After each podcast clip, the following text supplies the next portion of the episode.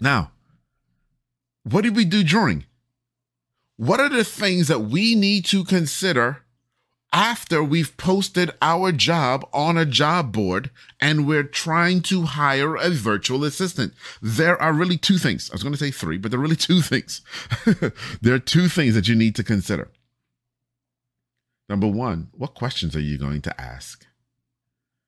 So in your interview process, what do you want to know? What do you want to know? Now, I'll tell you what we do.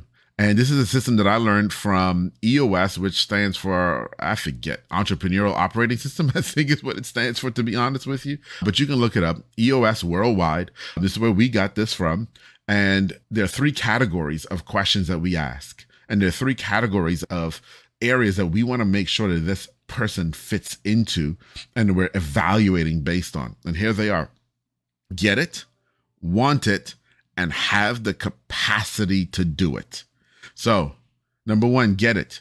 Do they actually understand what it is this job is all about? So we're going to ask questions, whether that's through email or in the virtual in-person interview. Do they actually understand what this job is about? Do they actually get it? Do they get what we're trying to do? Does it make sense to them? That's number one. Number two, do they want it? So we ask questions to figure out, do you actually want what we're offering? Sure, they may be looking for a job and they'll say, yeah, I want it. But we're asking probing questions to see, is this something that you really want? And now with that, are you excited about doing this type of work? Are you excited about doing this type of work for me? And are you excited about doing this type of work for me? For the amount that I'm willing to pay you for. I'm looking for answers to those questions to figure out, do they actually want this position? Because if they don't want it, I don't want them, period. If they don't want it, I don't want them.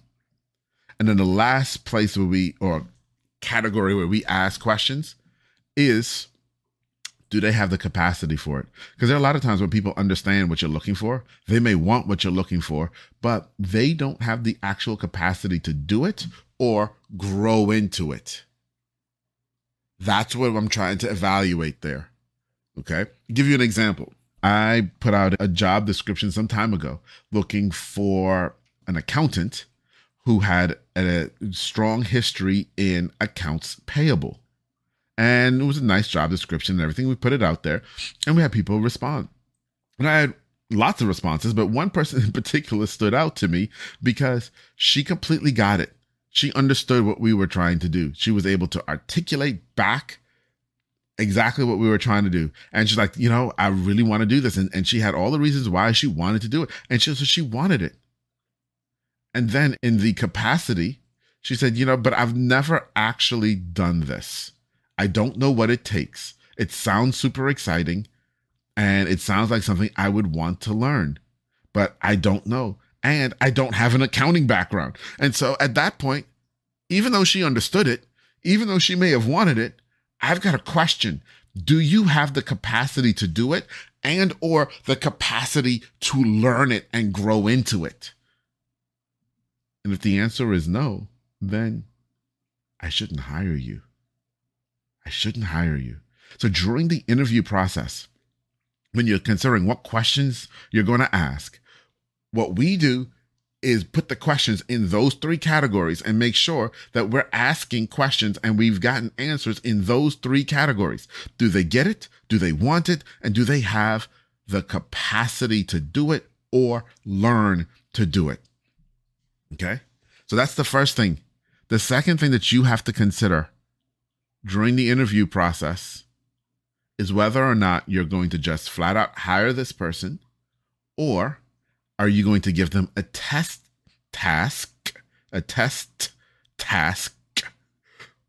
or are you hiring with a trial period? Those are three different options that you have. Okay. So number one, the flat out hire. So you interview them. You like them. You say, I'm going to hire you. I'm going to bring you on the team. You're going to get started. We're going to start. Great.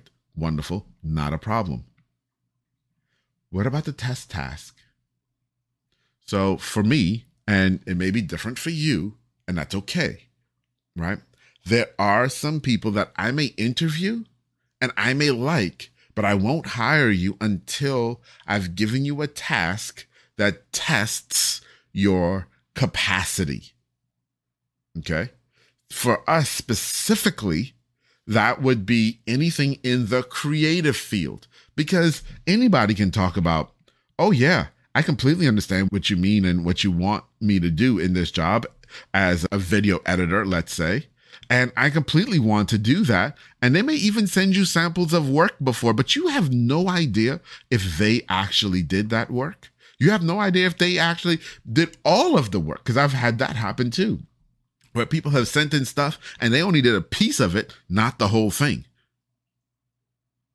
And so sometimes for some positions, for us it's the creative positions, we give them a test task and say, okay, we like you and all, but here's a task. And we give everybody everybody who's applying the exact same task, because we want to see what they produce as compared to their peers and as compared to what it is we're looking for and what our standard is. Okay, so we give them all the same task. Now, personally, if I'm going to give you a task, I'm going to pay you for it. So I do pay people for test tasks. Some people say, oh, you should never pay people for test tasks. I do. That's my own personal belief. And it has worked fabulous for me to this point. As a matter of fact, we pay people before they do the task. So if I like you and I want to give you a test task, I'm going to send you money in order to do the task.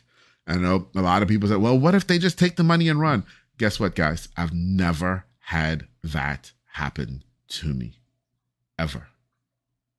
And then other people say, well, you're going to spend a lot of money doing that. Yeah, I am. I'd rather spend a few $100s on test tasks to ensure that the person, especially in the creative field that I'm hiring, can actually do what I want.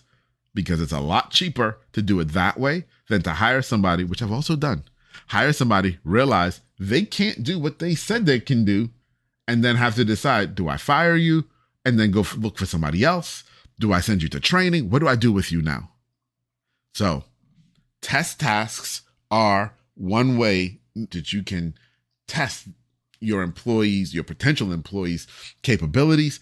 And it's something that you need to consider during the hiring process. Are you going to do that? The third option is trial periods.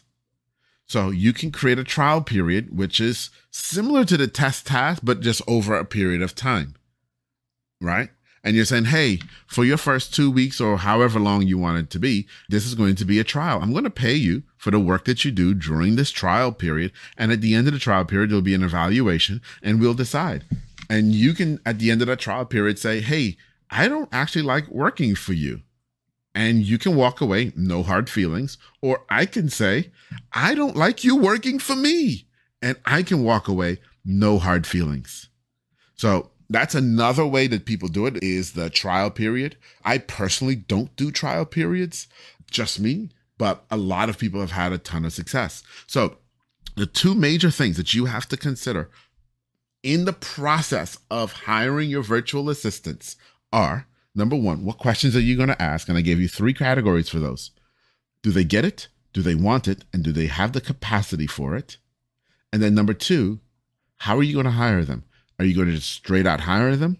Are you going to give them a test task? Or are you going to use trial periods? All of those work and work really well. Just depends on what you want. But those are the things that you have to consider during the process of hiring a virtual assistant.